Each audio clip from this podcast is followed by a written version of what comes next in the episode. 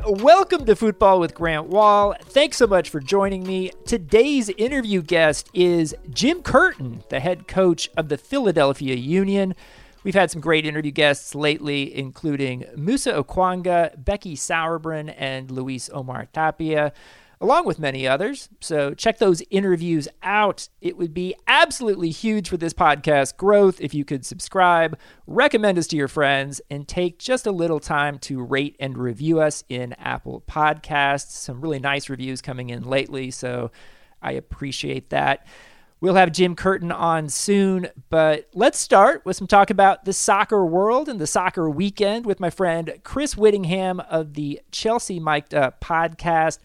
Chris, thanks for joining me. How are you? Yeah, good to talk. It's been a little bit. Uh, let's let's talk some soccer news. Yeah, I'm excited to get it going again. Really busy weekend with the international window over and club soccer getting going again. I want to start with some Americans because there's so many Americans right now playing in Europe, men's and women's.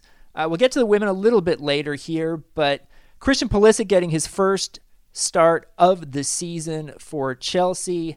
Tyler Adams uh, getting a start for Leipzig. Uh, Gio Reyna getting another start for Dortmund. And and let's start with Pulisic. Obviously, you watch a lot of Chelsea games. Uh, three three in this game. More defensive follies uh, from the Chelsea side, in, including Kepa, their goalkeeper, and you know this this was a disappointing game for Chelsea. You got the sense that uh, they should have come away with three points, and they didn't. And from a defensive point of view, there's so much to sort out there. And I think part of the whole season for Frank Lampard has been getting balance right because they've signed all these attacking players. And I thought Timo Werner finally had a breakout game. I'm really starting to enjoy watching Kai Havertz play week in, week out. But with Pulisic and with Mount, Hakim Ziyech came off the bench in this one. Then how do you figure out your midfield and also keep your, your back four solid? I think they were always going to be uh, vulnerable, and I think they will continue to be vulnerable to teams that press. And Southampton under Ralph Hasenhüttl play that very high pressing style. Now they did leave themselves for a couple of easy long balls in behind, which Timo Werner took advantage of, but eventually they wore down what, for me, from a back four standpoint, is just not a good distribution back four. Never mind the lack of confidence in Kepa. It's really only Ben Chilwell that passes out well. So uh, I think ultimately Frank Lampard's got a long term project on his hands in terms of figuring out the balance of this team. You signed so many players, and you don't have the training sessions to really figure it out because you're playing so many games, never mind international. So I think he's got a really difficult job on his hands. And right now, the biggest issue is in 43 Premier League games that he's managed, they've conceded 63 times. Ooh. And you know, this game was was interesting from Pulisic's perspective. Great to see him start. You'd like to see him get some consistency uh, and be healthy for a long stretch here. For me, I like him better coming in off the left wing than on the right wing. And they had him on the right for most of this game. Uh, had Mason Mount out wide left. I like having Timo Werner as a center forward, but yes. like, would you prefer to see Pulisic on the other side? I would, and I've we, we've kind of been interested in what would Pulisic plus Chilwell look like because Ben Chilwell as a left back is given a ton of freedom to bomb forward. So I think in those moments when Chilwell gets forward, Pulisic is kind of given the freedom to move central. I actually think because you have one really attacking fullback in Chilwell and the other not so much in Azpilicueta, that you'd have uh, Pulisic maybe play down the right to kind of be the sole attacking force on that right hand side. But I agree. I just think he looks more comfortable coming off the left. And I think if you're choosing between Christian Pulisic, who's been so good off the left, and Mason Mount, who really can play anywhere, he can play as the 10, can play right, left, a bit further back in the middle. Like because Mason Mount's whole calling card is versatility, why aren't you accommodating a player who you yourself have admitted is has been your best player at times and at times carries your most threat? So I agree. I, I want to see Pulisic uh, coming off that left hand side, and I think we'll get plenty of chances to uh, as they play so many games here. It's what six games in three weeks here uh, between Premier League and Champions League. I think we'll see that again, but I, I don't think you saw Pulisic be his brightest self. He had some good moments, but his brightest self playing off that right. Yeah, in terms of Tyler Adams and Gio Reyna, I think it was important not so much from an individual perspective for them this weekend, but from a team perspective that their teams, Leipzig and Dortmund, got wins away in the Bundesliga, which they hadn't done in the first round of, of away games that they had. And if they want to have any chance of contending for the Bundesliga title with Bayern Munich, you really do feel like Leipzig and Dortmund need to get wins on the road. And it was funny because in match day two, I joked uh, with some of my friends after Leipzig drew against Leverkusen and Dortmund lost away at Augsburg. I joked with my friends, title race over. But then Bayern went and lost to Hoffenheim 4 1. It's like, okay, maybe maybe there is still a hope yet that this can be a, a close title race. But I agree. I mean, Dortmund at times have not looked their best attacking self this season. It's eight goals from four games, which is a decent return, but we know what it's like when that team is really hitting the heights, particularly with Haaland up top and Reyna combining, you know, with him, and that, that relationship seems to be budding. So I still want to see a little bit more from Reyna in terms of, you know, really leading an attack that looks like Borussia Dortmund at its very best. But Leipzig have put together a, a run of really solid results here. I don't think it's been anything spectacular, but uh, I think with Adams in the middle, you see a bit more defensive solidity. They've only given away two goals in four four games, and we know that. Tyler Adams, for me, can be uh, this, this might sound hyperbolic, but an N'Golo Kanté level defensive midfielder in terms Hello. of putting fires out, in terms of covering all that ground in the middle. I, I don't mean to put such huge expectations on the young man, but I, I really do feel though. I think he can be that good in, in slowing things down and breaking up counters, but I think you're seeing that defensive solidity with him in the middle. My other favorite thing is that Gio Reyna actually used the term bromance to describe his relationship with Erling Haaland. And and and so they do seem to connect well with each other. So I was amused by that. Um, I also want to talk about VAR taking away Liverpool's late winner at Everton, and I, you know, this is one of those situations where Mane may have been offside by like a micron or two. Um, Jordan Henderson's goal gets disallowed, ends up uh, 2 2 in this game was this deserved in your opinion or not? And and what do you want to do about VAR ruling on offside when it's just such a a, a tiny little margin on it. Well, the Premier League is not the only league that uses its technology. So we've seen this technology used, and my feeling has always been as long as the technology is universally applied, then I'm fine with it. I remember the first time they unveiled it, I think it was the first Premier League game of last season. Raheem Sterling scored a goal for, for Man City, and they did the little, they draw the lines. So I'm like, wait a second, when did that happen? They didn't tell anybody they were going to do this, but that technology is being universally applied. So while where they draw the line from is controversial, like, I think in some respects, at the very least, we're getting in a universal a universal application of the law, which is, by the way, all anyone ever wanted. So I'm actually okay with the Micron technology. I know it feels so unsatisfying because let's be real, Mane didn't gain an advantage from being a length of a shirt ahead of the last defender, Yerry Mina. He was going to score right. that goal whether Mina was there or not, or Liverpool were going to score that goal whether he was in that position or not, which kind of feels like the point, right? And, and, I think that's where you get the two competing camps. It's do we want the law universally applied or do we want some subjectivity? But anytime there's subjectivity, people get mad about it. And so this is kind of what we've created for ourselves. And in my opinion, the technology is being universally applied. Yeah, I, I, I'm. I'm changing my viewpoint at different times. You could say maybe charitably it's evolving. I've come to the feeling that I wouldn't have an issue if VAR was not used on offside calls or on those moments when goalkeepers come two inches off the line on penalties. And, and I would be okay leaving that to human judgment by the AR or the referee. But at that, if you're going to be okay with that, you're you're going to have to be okay with mistakes happening. Yes. And I'm saying I, I think I'd be I, w- I would actually slightly prefer that situation at this point because the human judgment would not have called Mane offside. And I think that would have been the preferred call.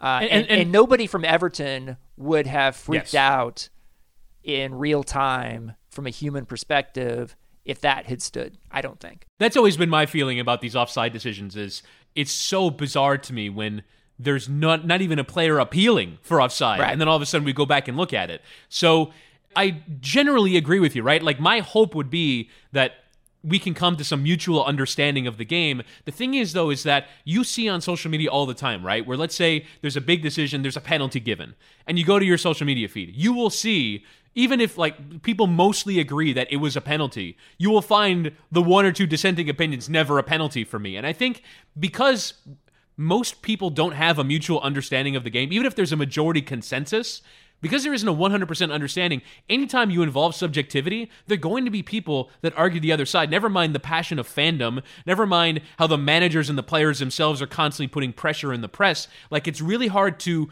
achieve this level of subjective objectivity. And so I understand why the lawmakers and the VAR deciders are trying to pursue some standard of objectivity because that's the only way that they can do this. So um, I'm I'm okay with the offside thing again as long as it's universally applied. But I understand the feeling, which is you want to see goals scored, and if you're taking goals off the board for fractions of shirts, then this kind of defeats the whole point of why we enjoy this. Yeah, and the hardest thing in the game is scoring goals, and so anything that helps an attacker score a goal within reason, I kind of prefer. Yeah. And, and, and I would also say, I mean, like, I mean, you look at clear and obvious, which is that's the phrase that I think people get confused by this because they think that it applies to everything currently reviewed by VAR, but that is not the case. Clear and obvious does not apply to offside and whether your the goalkeeper's foot is one inch off the line. That is viewed as purely objective. And so this clear and obvious notion doesn't apply to that, according to how the game is refereed. But I think it gets at this is what we actually want VAR for is for the clear and obvious things. And for the things that are not clear and obvious that we should probably let those be human decided. That's that's my feeling at this point and th- those big errors are really what people want out, right? The goal line technology comes in because Frank Lampard scored an obvious goal against Germany at the World Cup that didn't count, even though it went over the line. It's like, all right, we need to fix this. Uh, Thierry Henry's handball against Ireland in, in, in World Cup qualifiers right. was a clear and obvious error, right? There are things that we can consider clear and obvious errors that you remember, right? Whereas this is not what it was for. It was not meant to clean up the shoulder length that Sadio Mane was offside. This is an unintended consequence of this standard. And so I get why people, you know, want to go back to what they were in, what they were introduced to, right? They're introduced to clear and obvious error is what VAR is for. And now all of a sudden it's for this totally other thing and people don't like it as much. So I get that sense of you just want injustices out of the game, right? That, right. That's all we want. Injustices out. And actually this application of the technology feels more like an injustice than some other injustices that happen. and that's why no one has really any issue with goal line technology. You know, yeah. I mean, because it's like that is the the most important thing in the game. Was a goal scored or not? And we have a way of measuring that, unless it's Sheffield United against Aston Villa. Aston Villa. um, so, moving on, there was something else that came out of this Everton Liverpool game that has a huge impact potentially on the Premier League season. Virgil van Dijk needs ACL surgery and he's going to be out a while. We don't know exactly how long, if it's going to be the entire season, if it's going to be less than that. But this is a player who is one of the most influential players in world soccer. And he's going to be out for a long time now. What do you think the impact will be on the title race? Massive, because I think he's the only player in the Liverpool team that we can now say, in retrospect, makes a huge difference on their individual. Because we've seen at various times the key because people always bring up the conversation what what would happen if Alisson got hurt what would happen if Alexander Arnold got hurt or Mane or Salah and it seems like every time someone gets hurt Liverpool do find an answer but I think this is the one player that is actually indispensable in this team that over the last two years has actually made them so solid they can win the Premier League, they can win the Champions League. They couldn't do these things unless they had Virgil van Dijk. And I just think the drop off in not just you know in in because they have Joe Matip and Joe Gomez, they, they have enough in center back to be Fabinho. a good right exactly to, to be a good Champions League quality defense, but. Van Dijk takes them to another level, takes them to impenetrable, takes them to like he just has a singular force where uh, you know, opposing attackers are afraid to go near him or play a through ball in his direction or play a cross in his area because he's going to deal with it. Once you lose that fear factor, we've already started to see teams lose their fear factor against Liverpool with Van Dijk in the team. Now, right. Now teams are really going to go and attack them, and this is already a team that you know, as of the, this recording, has given up more goals than any team in the Premier League. So I mean, like they're going to have defensive issues if they continue to play a high line. It's going to look at times a bit more like what Jurgen Klopp's previous teams looked like, where they're occasionally defensively vulnerable because they don't have Van Dijk, and for the moment, they still don't have Alisson. I'm also just bummed out because Van Dijk, everything I've seen from him is classy. Mm-hmm. And just, you know, how much of an impact he has on a game, how he carries himself. That bums me out that he's going to be gone for this season. I do think that we're seeing several factors potentially in it being maybe a more wide open race for the title this season, certainly than it was last year when Liverpool won by so much. And my feeling was that Liverpool were going to win this title if Van Dijk was healthy. That they had that kind of that race locked up with Van Dijk and that they were going to run away with it even after this result. Like I was feeling, look, Liverpool are still going to win this. Man City, even though they beat Arsenal, weren't great. Arsenal themselves right. like are, are inconsistent. Spurs today, they look like they might mount a, a, a title challenge. Then from 3-0 up, they concede three goals to that West Ham. But there isn't, I mean, Man United, you know, we're late 1-1 with Newcastle. There isn't, I think this is a wide open title race with Van Dijk out now, and that's not what we were expecting. We were talking about injustices earlier. For me, the one injustice is that number one, Jordan Pickford didn't get a red card for that tackle on VAR. Right. Why they didn't look at it, it was beyond me. But number two, that a tackle, a really bad one, is the reason why this title race is wide open. I don't like that.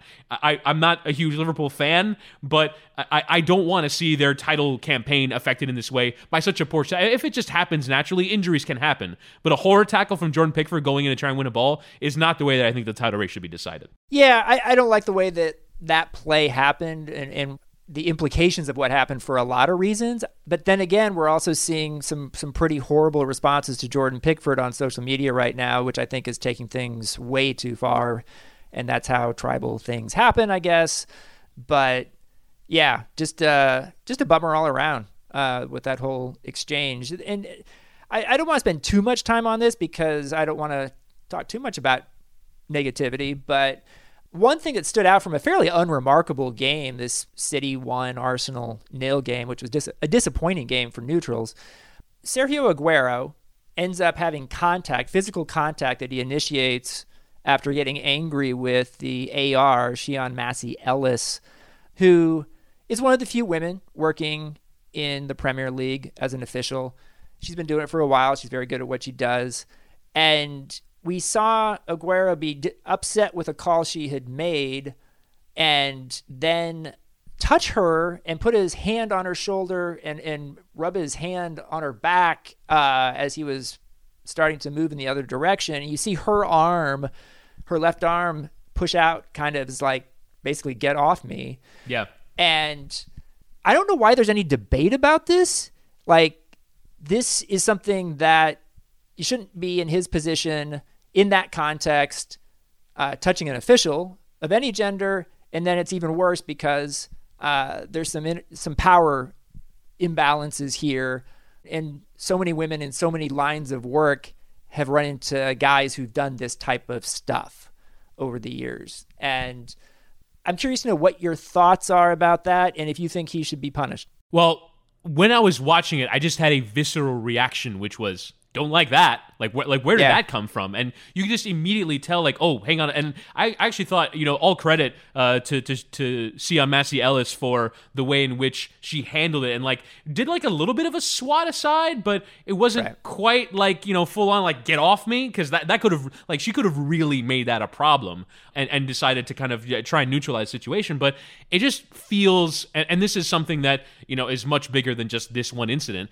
It just feels like Sergio Aguero is a little too comfortable doing that right? Right. And that you can tell that maybe he's he's like he would do that when trying to chat up a woman at a bar, right? Like like like do that in a in a flirtatious kind of way, and that is totally unprofessional, right? And this is ultimately everyone's work environment. And I think that has been the major talking point as a result of all the things uh, that have happened with me too is in a professional environment and even in a non-professional fight you have to you know act in a certain way you have to be cordial and you have to treat women with respect and it just felt disrespectful. I'm not going to sit here and say that Sergio Aguero hates women or is an awful misogynist, but right. I, I do think that there's there's something that went off there where he felt comfortable doing that in his head because she was a woman. And so I, I think that's all. And I don't even think he should even really be that shamed over it. It's just something that you're you're being asked to consider, right? Consider why you did this. That ultimately is, is a huge part of the Me Too movement. Is just why do you do this? Think right. about your motivations and why you do this and why it would probably be better if you didn't. Yeah, I mean, what I would like to see, I don't want to see him like banished or something mm-hmm. uh,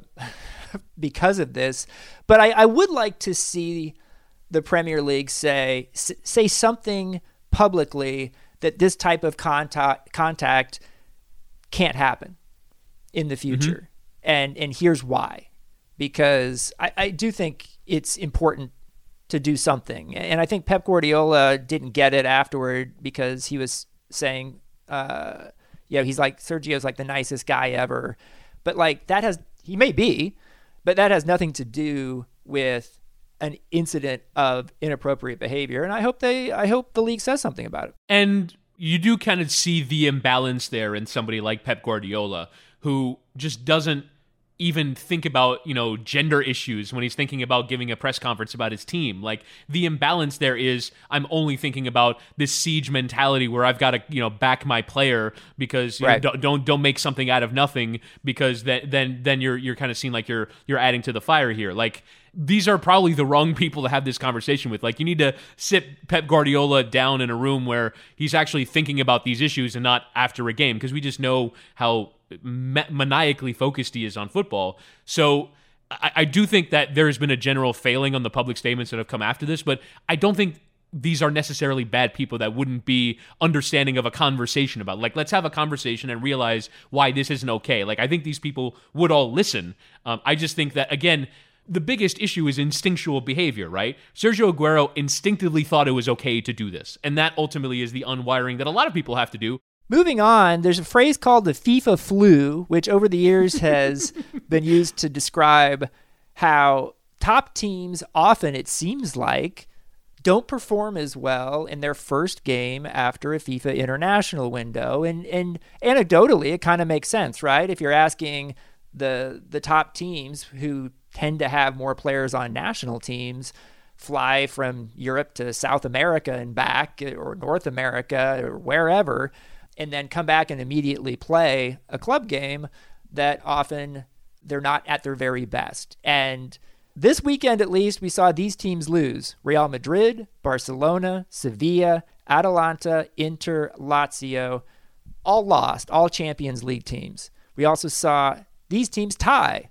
Liverpool, Chelsea, Juventus, Borussia, uh, Borussia Mönchengladbach, all Champions League group stage teams from top leagues.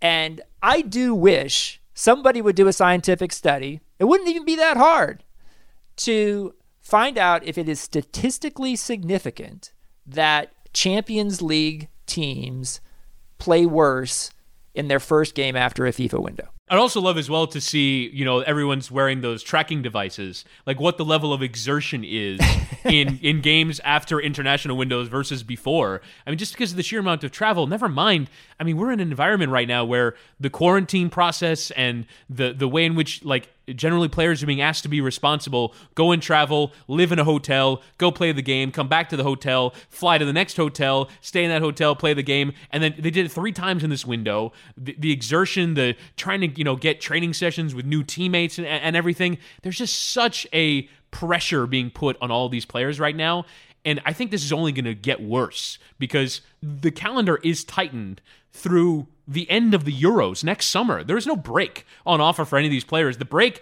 was just the four weeks we had in between uh, the end of the Champions League and the start of the European club season again, uh, maybe even less than a month later. There is no rest for the weary that's coming here. I think this problem is only going to compound. For me, the only way that players are going to get rest is if they get hurt right? And and that ultimately is is not the outcome that a lot of people desire. But th- there is you're going to be playing every three days basically until the end of January for for Premier League players in some cases, uh, until you know you you can get a respite. I mean. I understand everyone's got to feed at the trough. Football is so massive, the calendar has to be tight for this reason. But it is unkind to the players to make them exert this much. It is, and it's not normal. And I put out a couple tweets just about how many games Erling Haaland and Lionel Messi were going to have to play between September and the end of December.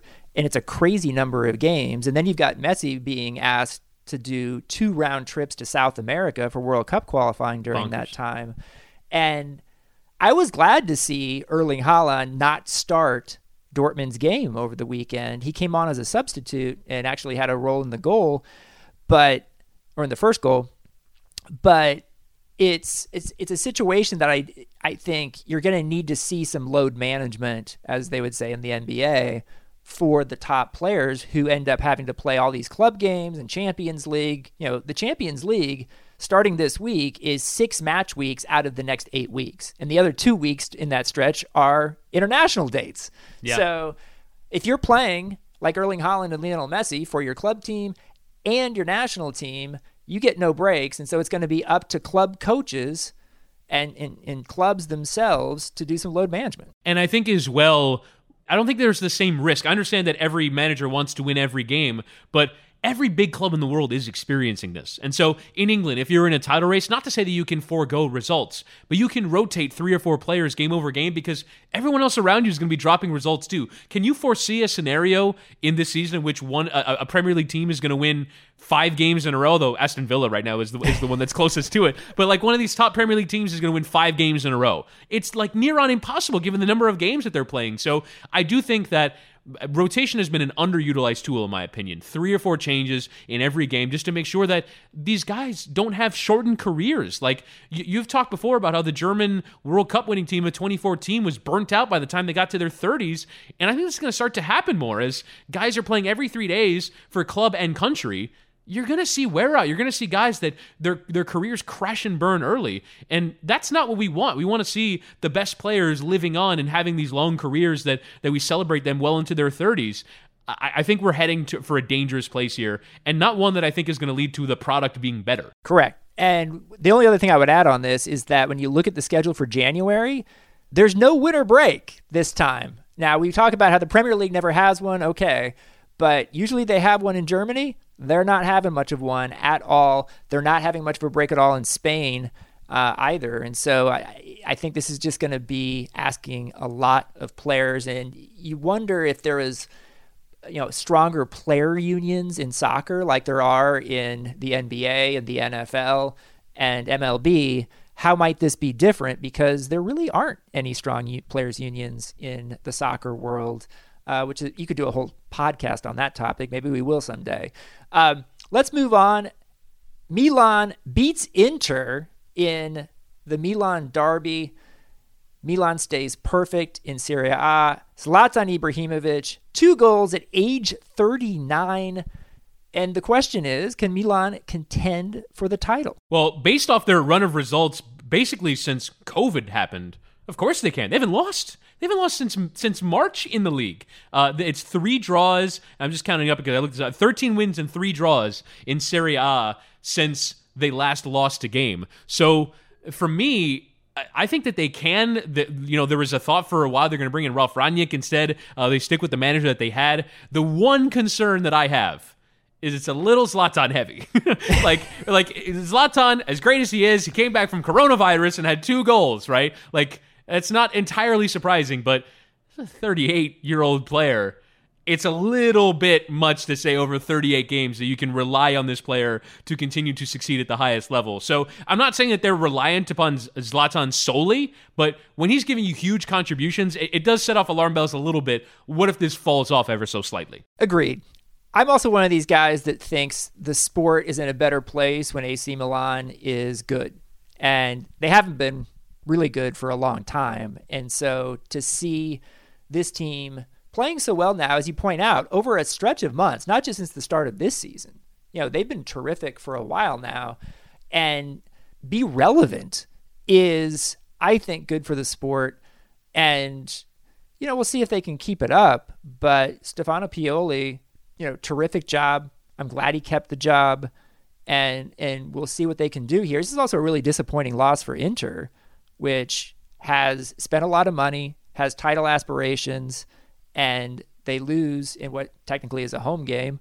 And I think it was like four years it's been since, almost five, since Milan had beaten Inter in a league game. And Inter, uh, you mentioned the money that they've spent, and just in general, the complaining from Antonio Conte about not being supported well enough and wanting veterans and all this thing. And then uh, they, you know, before the international break, they drew one-one with Lazio, had a player sent off, and then in this game, uh, losing to Milan in your in your big matches that are going to decide the title. You know, I, I, think there's an opportunity for a club like Inter to win the league this year, given Juventus in a transition period under a manager that in Andrea Pirlo who wants to bring through some young players. I was looking through their lineup from this weekend, and they're playing like three you know, 23 and under players, like players you've never heard of before in that start. Like Juve is there for the taking, which is why I think Milan absolutely has a chance to go and do it. But uh, you're, you're right. I think Inter is a bit of a surprise that they haven't been able to hit the ground running, given that in this COVID environment, they went and signed Achraf Hakimi, a player who, you know, a lot of clubs would have been in for, and a lot of clubs would have wanted to spend the money to bring him in. Like, uh, he, Antonio Conte has been supported as much as he wants to complain that he hasn't been. I'm curious to see if we end up getting a trend here because we're, we're seeing something common in Italy, just having this discussion and in England earlier that it might be a, a more wide open title race this season. Now, we haven't seen enough yet in Germany or Spain to, or, or, France might have a possibility. We'll see.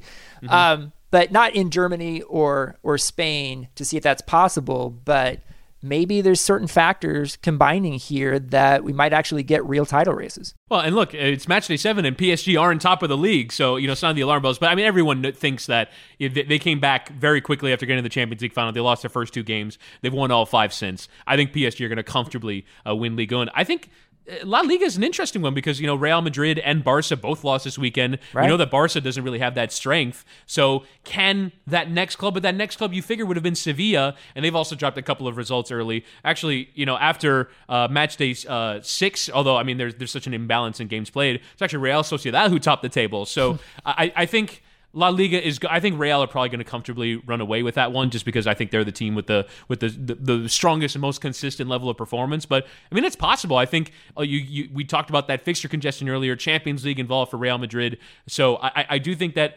really France probably is the only where I'd say definitely PSG are going to win it. I'd say every other league at least have a competition through the end, even if it's through the same usual customers. We talked earlier about U.S. men's national team players and their club weekends in Europe. Let's talk about U.S. women's national team players. I've really enjoyed watching WSL games from England this season, in part because they're available in a way that they haven't been before, with NBC getting involved. And I've enjoyed that. And also because we've got more top U.S. women's national team players uh, in the WSL. On Sunday, goals scored by Sam Mewis for Man City and first goals for Manchester United for both Christen Press and Tobin Heath. Man United won. Man City tied against Reading. And I'm wondering what you think about these three players in particular, but you also have Rose Lavelle, who got her first start at Man City, didn't have a huge impact on that game. And like it's nice to see these U.S. players playing, but is Man City worse than expected because they've been dropping points at a, at a fairly regular clip? Man United is not necessarily a contender to win in the league, but they they're trying to be relevant and they've signed some good U.S. players. What are your thoughts on all this? Well, eh, the interesting thing to me the most is Man City because you would think Man City, a team that you know were top of the league when COVID hit the you know hit hit the FA Women's Super League and only lost the league on a points per game algorithm was going to be right back up there again. Then you add a couple of Americans and Rose Lavelle and Sam Mewis. It's like all right, this is a title contender. But I thought actually in their game against Chelsea, they were played off the park a little bit. Now, today mm-hmm. they drew 1 1 with Reading, uh, which, I mean, you look at the numbers in that game 67% possession, 26 shots to three. I mean, it was, you know, a typical game in which a minnow hangs on for a point. But still, I mean, Man City, you can't really afford to drop results like this when Arsenal are flying at the top of the league. They've right. won all five games. Uh, they've, you know, their goal difference is plus 25 through five games. I mean, th- it's a very high standard to win that league just because the top teams don't normally lose to the worst teams. Now you have seen a couple of these, you know, so-called you know lesser teams, you know, doing well and, and, and pulling off some good results, including Reading against Man City. But I'm just a bit surprised that Man City have been able to get off to a good start. And one of the things that I, I think is a bit underrated in that is they lost their manager from last year to NYCFC. Nick Cushing, who was the manager of Man City last year, left mid-season to join the NYCFC coaching staff under Ronnie Deila. I wonder if that's played a role in maybe under a new coach they're not quite hitting the same heights. Yeah, I mean, like City also got Lucy Bronze. I mean, like yeah. you know, they've they've got players, and so I'm, I'm I am surprised that they're not doing better. You know, it's a it's a fairly long season, so we'll see how things play out. In terms of Alex Morgan, it's it's an interesting one. She did not play, was not available for this Derby game against Arsenal, and I think you have to start any Alex Morgan discussion by saying she gave birth not that long ago you mm-hmm. know, and and her her baby Charlie is is with her over there. Um, but she said that there was some sort of additional new injury type thing that kept her from being available for this game. It's just a bit of a bummer not to not to see her play, but Spurs is pretty bad. Yeah, and I think they were kind of hoping that Alex Morgan would come in and solve some of their problems, but uh, they've got a long way to go as a club. It's not just going to take Alex Morgan. And the other thing that's a bummer too is by the time she gets on the field, if it is a couple of weeks that she's out, the loan spell is only until I believe the end of December. And so okay. it's not. It's only going to be what five or six games that she'll end up playing, and that won't have the same impact. I mean, they put her face like up, you know, and I think it was like Piccadilly Circus. I think like they were like they were trying to you know market Alex Morgan. I, I heard I, I, on Chelsea Mic'd Up, we had Emma Hayes, the women's team manager, and she was like, "We love Alex Morgan coming in. She has more Instagram followers than Tottenham Hotspur. Like, like, like she is a huge figure." And I was really hoping to see her, but as you said, you're coming off of you know giving birth. I mean, you'll you'll, you'll be awarded some some extra time to get fit and be ready to go to play high level sports. We got one more topic here. I want to talk a little MLS. We're recording this on Sunday before most of the MLS games on Sunday night. So we're not going to get into specific game discussion. But there's one thing I want to talk about, which is the MLS Supporters Shield will not be awarded this year. The Independent Supporters Council announced not far from the end of the season that that because of the all the things that have happened due to COVID, because it's a, a totally unbalanced schedule, because they said fans hadn't been allowed in the stadiums, which was interesting to me, that they decided their board not to award the supporters shield for this year. And I want to know what your thoughts are, but I'm going to say what mine are first here, which are I don't like this. I think this is a situation where players have, and coaches and, and teams have put themselves at risk health wise to to play this season and to get games in and there's never a balanced schedule in in a in a MLS season that is normal, you know? And and so I understand that you've got some teams have played very few games at home, some have played more.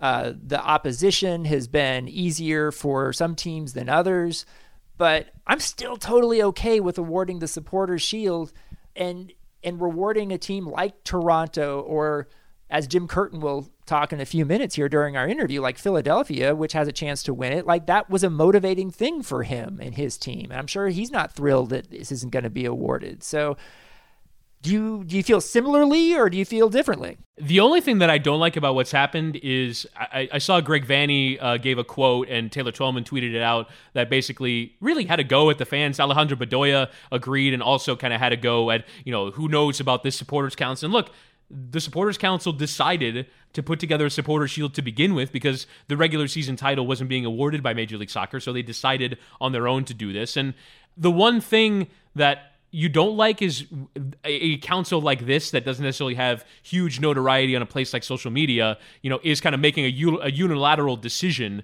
for all supporters. So for me, I, I th- that's the only thing I don't like is that this, you know, council made this decision on behalf of all supporters, but also let's be real, the supporter shield is not what it is even in previous years, right? Like it is not a 34 game regular season where everyone's playing at least a some on a somewhat similar playing field. There are no supporters, which by the way is no small thing. Like I do think even as a token of recognizing the fact that this was different on behalf of there not being supporters, that the game is different without there being supporters, I think that's actually a sentiment that's worth honoring in some way because they are the lifeblood of the game, and, and this is different without supporters. So I'm a bit on, I don't mean to both sides this, but I, I get both sides, which is that the coaches and the players are making enormous sacrifice, and to have anything that they achieve in this season denigrated in any way, they will take it personally. But also, from a supporter's point of view, I do also think that you can take a decision like this and say, it's not the same without the fans and so we're not as some body of the fans not going to honor this with what we, you know, are generally supportive of oh, down the years. Well, thank you very much. That was a good discussion. Good to talk soccer again with you, Chris. Really appreciate it. Thanks, Grant. Now, here's my interview with Jim Curtin. Our guest now is Jim Curtin, the head coach of the Philadelphia Union, which has the second best record in MLS and just qualified for the playoffs. Jim, thanks for coming on the show. Thanks so much for having me, Grant. Yeah, really fired up to talk to you. Lots happening with this team on and off the field right now. Uh, you know, it's it's something where you want to say congratulations for what your team has been doing, and you've been doing it while developing impressive young talent. Uh, you just announced on Friday that 19 year old attacking midfielder Brendan Aaronson has been sold to Champions League club Salzburg with a move in January for $6 million with potential add on millions uh, and a, a percentage of any future sale.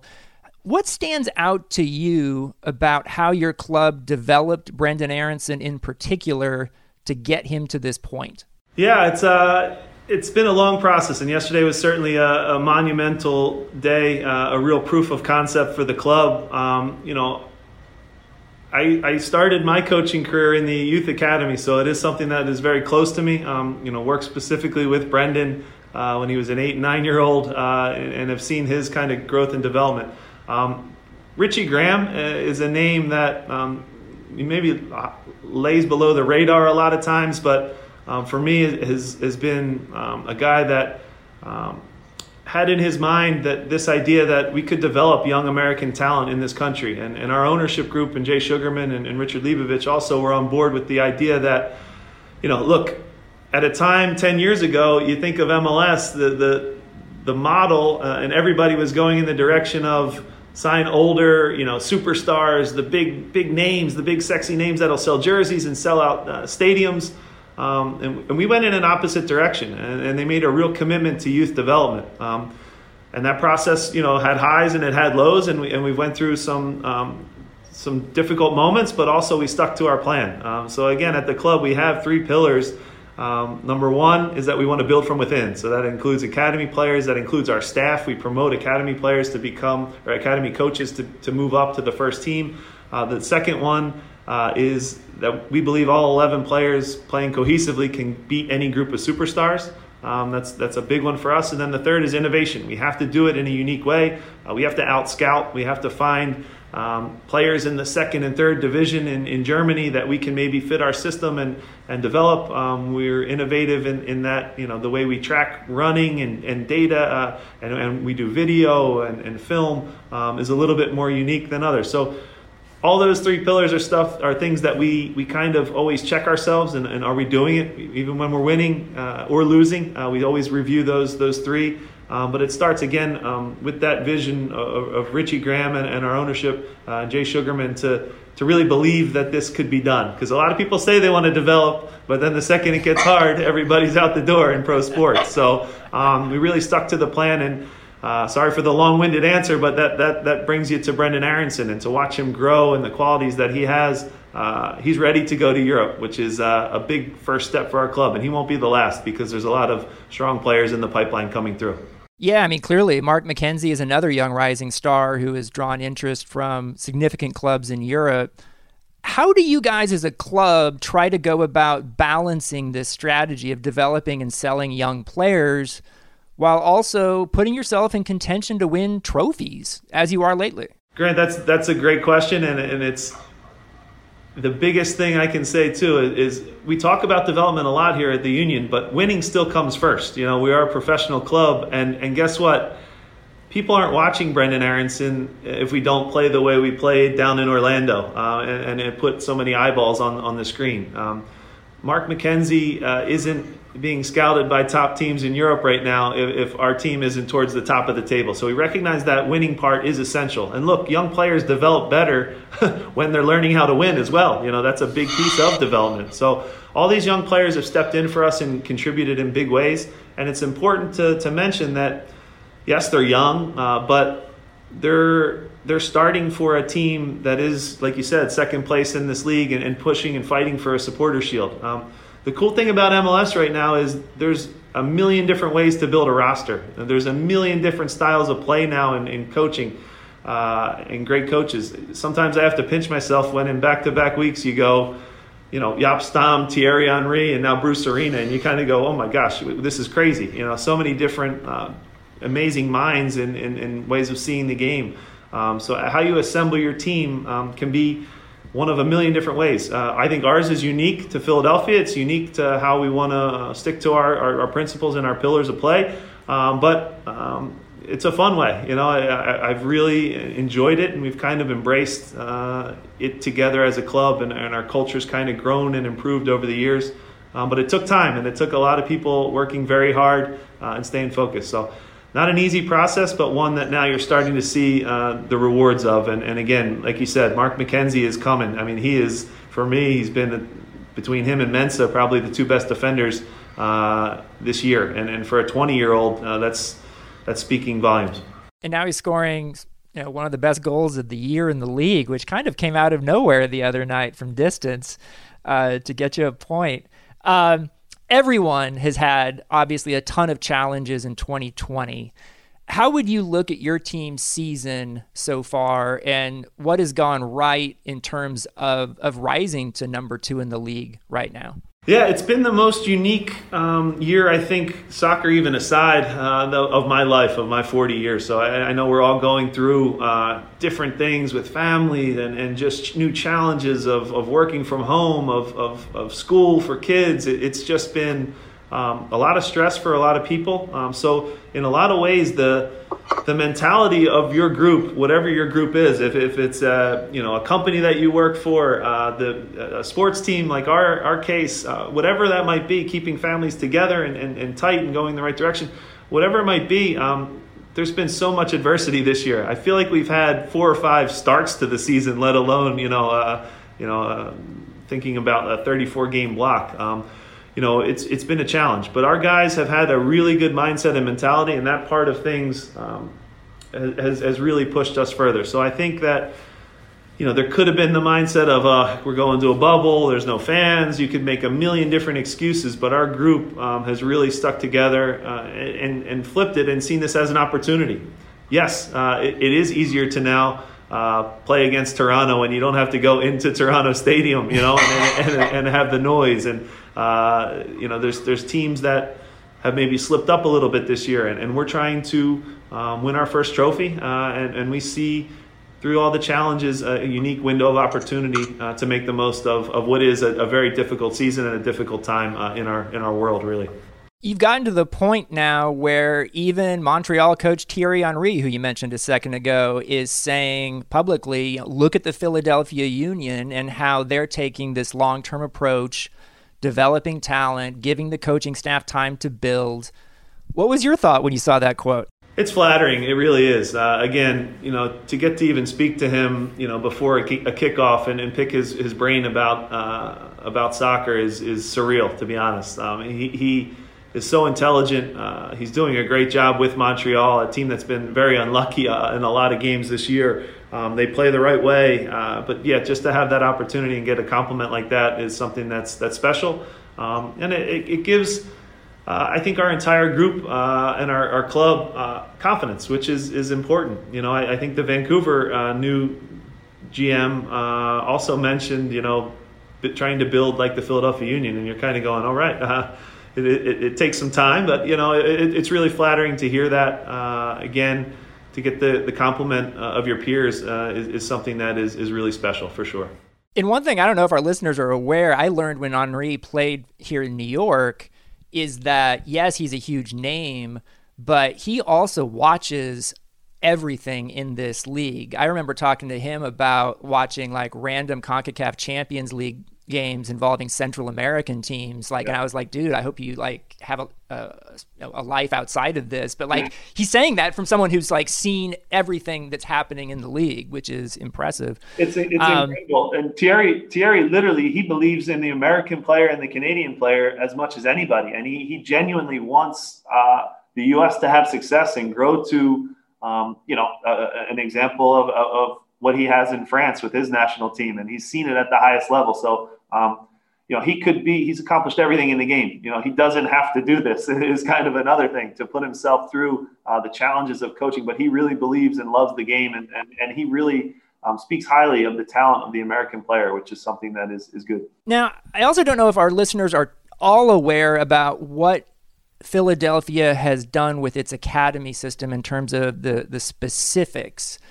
What does your academy do that few or no other MLS clubs are doing with theirs? So our school separates us uh, the most, I think, from every everywhere. Um, it, it, you know, a lot of times when when people think about, you know, um, the school, everybody's brain goes to the IMG Academy. Uh, what what was the, the, DaMarcus and the Landon Donovan, and um, they they got sent to the high school that was local down there.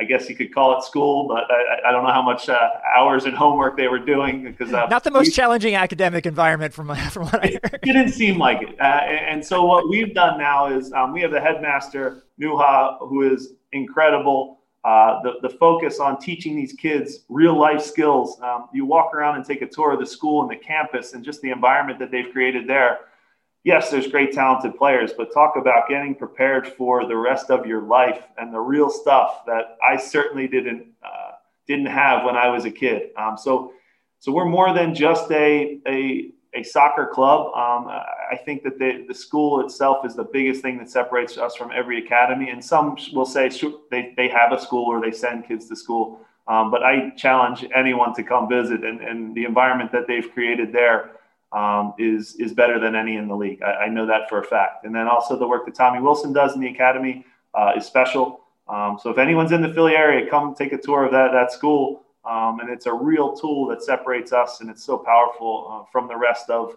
um, from the rest of MLS, certainly, and, and honestly in the country. Um, look, all all these kids aren't going to turn pro. They're not all going to get to play in Subaru Park, unfortunately. Um, but I can assure you that the ones that don't are prepared to play uh, in college. They might play uh, in the USL or whatever it might be, but they will be prepared in life to do things that, um, you know, will, will make them great people. Uh, and they'll run companies and they'll be leaders and they'll be winners. So um, that part is, is really, really valuable and special. I mean, you should see these kids. They get up 12 year olds get up and, and, and can run meetings and can speak in front of adults and, and, and be confident and, and, you know, decisive. It's it's incredible to watch. Um, but we truly have a special thing there. So you're still a young guy. Um, you're what, 41? 41, man. Yeah, I don't feel young. Soccer ages.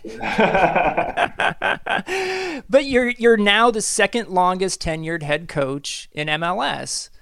And I'm wondering, does it feel like to you that you're the second longest tenured head coach in MLS? Yeah, you know, I won't bore you with my entire s- story, but uh, you know, I, I, did start in the academy. I was 34 years old when I got named the head coach. Came into the job as an assistant, um, and, and, came into the job in a way you don't want to, because John Hackworth had to get had, had to get fired, which is always challenging. But I had an opportunity to run with it. Um, they asked me if I wanted to be the head coach on the interim basis of my hometown team.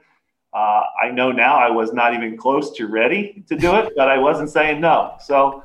Um, during the process, I think I've learned each and every year. Um, you know, the one thing I would say is we've had incremental gains the last five seasons. Our point totals haven't gone, you know, up 15 points or anything, but they've gotten better every year, which is something that we take pride on in. And uh, yeah, I've learned along the way. Uh, and, and, you know, I, I, still go back to people you know very well, um, and I was I've been lucky in my soccer journey. You know, I, I was fortunate enough to get drafted by uh, Bob Bradley and thrown into that locker room with Jesse Marsch, who's a close friend, uh, with Chris Armas, with CJ Brown, with Zach Thornton, with Ante Razov. I mean, there's Josh Wolff was in the locker room. There's 15 players that are now head coaches or assistant coaches in this league. So it's an incredible list, and I feel bad I probably left a few out. But um, I didn't realize it till my second season with Bob that I wanted to be a coach. That was because the environment was such that we challenged each other every day. Um, you know, you saw the game as a coach, and I was only 21 or 22 years old at the time, but I, I knew that I wanted to do this afterwards. So, uh, long-winded way of saying, if, if the Tampa Bay Mutiny drafted me, you know, I, I, I, I don't know. I don't know if I would have had this um, this mindset, and, and it, it comes down to um, the environment Bob created there, um, you know, and the people that were in in the locker room and the relationships. And you know, you can talk about tactics, you can talk about formations, you can talk about the need for talented players, all you want, and there those things are important. But um, what I've learned and what I've seen at, at, all clubs in the world, the best ones, just seeing Jesse in Salzburg uh, recently the ones that have real relationships with their players and their staff and, and, and are good human beings and, and, and try to demand the most out of each other and hold each other accountable um, and, and, put an arm around each other and have fun and have a beer every once in a while too. Um, that stuff matters more than anything. So it comes down to relationships. uh, I don't care what anybody says. that is the most important thing in, in sports uh, and in coaching. Uh, really having real relationships with people uh, and that, that trust over time. Sorry for the long answer, buddy. no, don't be sorry for any of this. It's great. I mean, it, it's interesting because you are part of this Bob Bradley coaching tree. I'm certainly not part of Bob's coaching tree, but I'm part of the vicinity around it because I covered yeah. his team with Jesse on it back in like 1992, 93, yeah. and, and when team. I was a college yeah. student. Andre Paris. Um, yeah, exactly. Um, and and I'm wondering, like, in what ways do you think you're sort of most similar to, to Bob's approach, and in what ways are you sort of maybe different from Bob? Yeah, that's a great question. So, look, Bob, Jesse, myself, we're, we we we all want to win first and foremost. We're all very competitive. Um, you know, Bob is probably the most competitive uh, guy I've ever been around. At least I thought when I was young and I was a player. Um, and then I met Jesse, and Jesse was probably more competitive. You know, so again, it's like this um, this desire to win, this desire to um, get the most out of people. I would say that the two of them are probably it's something I need to work on. They're they're they're okay with confrontation. They're they're better with it. I'll just say uh, they'll call things how they are, and and uh, I've experienced that. Yeah. that. I've experienced that. Yeah, sure. Yeah, sure. So again, that's a great quality to have. It's something that I need to to work on and improve on. And you know, Bob has done so much in the game. Uh, everywhere he's gone, uh, he's been a winner. Um, and he's at a point now where he has seen it all and he's going to speak his mind. And, and he's he's in a lot of ways uh, he's a genius you know he, he really is. Um, and he's a guy that uh, I looked up to and I was lucky to have the, the short time that I had with him in Chicago. Um, Jesse was a teammate of mine carpool roommate you know we grew up together.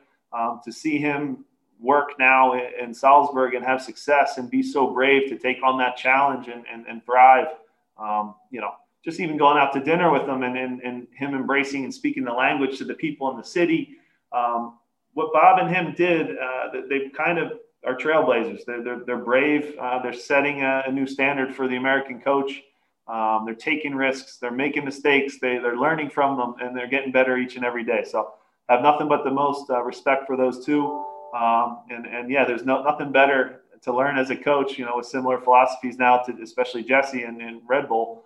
Um, you know, nothing better than having a beer together at two in the morning in a, in a hotel lobby and, and, arguing over napkins. And he's teaching me different things on how uh, your wide midfielders and a diamond can cover space. It, it's just, I'm lucky. I'm lucky to have, have met the two of them uh, and, you know, trying to make my own own pathway now. Um, so we're all different. Uh, I think we all have uh, different personalities, um, but we all have a real value on on family first, um, and and all have a love of, of soccer and growing the game in this country. One thing that strikes me about you and your coaching career is you've had to earn all of this longevity that you've had with the union. You were an interim coach. You had to earn losing the interim tag. Yeah. You were on pretty thin ice ahead of 2019. Sure. You had a, a one year contract. Yeah.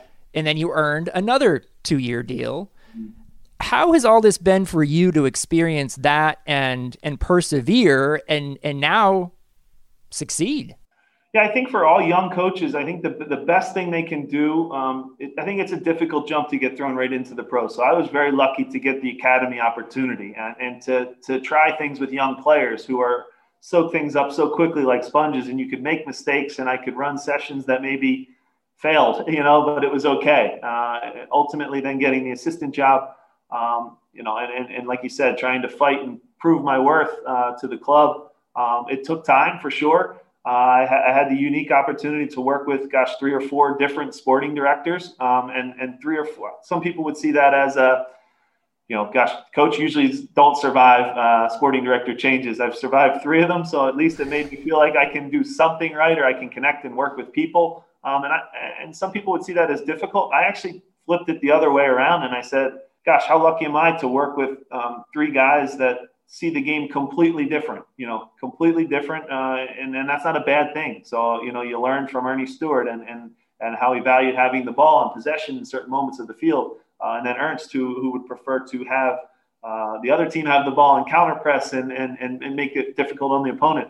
Um, so again, I, am I'm, I'm fortunate to have, have worked with some really smart, intelligent people in the game. Uh, and I, I, see it as, as opportunity to learn and grow uh, and try to get better rather than you know this difficult task of you know one year contract every year, and that is challenging, but um, it makes you fight and it makes you uh, always be on your toes. I think it's a little bit um, it's emblematic of the, the city that, that I'm in as well. You know, it's an underdog kind of little brother to New York kind of mentality that sometimes we, we used to have in Philadelphia, but now we're actually a pretty darn good city ourselves. You know what I mean? So I, I think my coaching uh, career has kind of gone in that same trajectory. I mean, yeah, I was going to say, you are a Philadelphia guy, born and bred. You're from there. You went to college there. You coached there. Yeah what does someone who's a Philadelphia guy what what, what does that mean to you and, and is there any aspect of that in sort of the Philadelphia soccer style I guess yeah no I mean it used to mean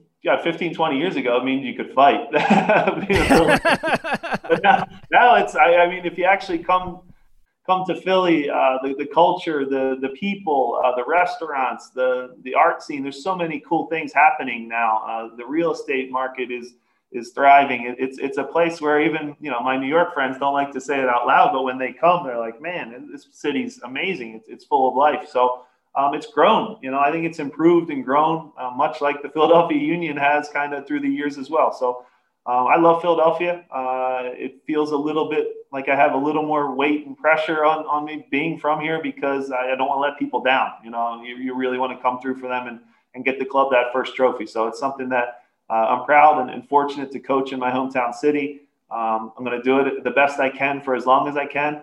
Um, when the time's right, I, will probably have another challenge in, in some way, shape, or form uh, maybe following Bob and, and, and Jesse's footsteps and trying overseas at some point if I'm fortunate enough to do that. Um, but uh, I'm going to do everything I can in my power to enjoy every day, try to make these young players better uh, in training, um, you know, and, and, and make the club proud. Jim Curtin is the head coach of the Philadelphia Union. They are in a battle for the MLS Supporter Shield, currently number two. They play Monday night against Bruce Arena's New England Revolution. Jim, thanks so much for coming on the show. Thanks so much for having me, Grant. Great time. Good talking to you.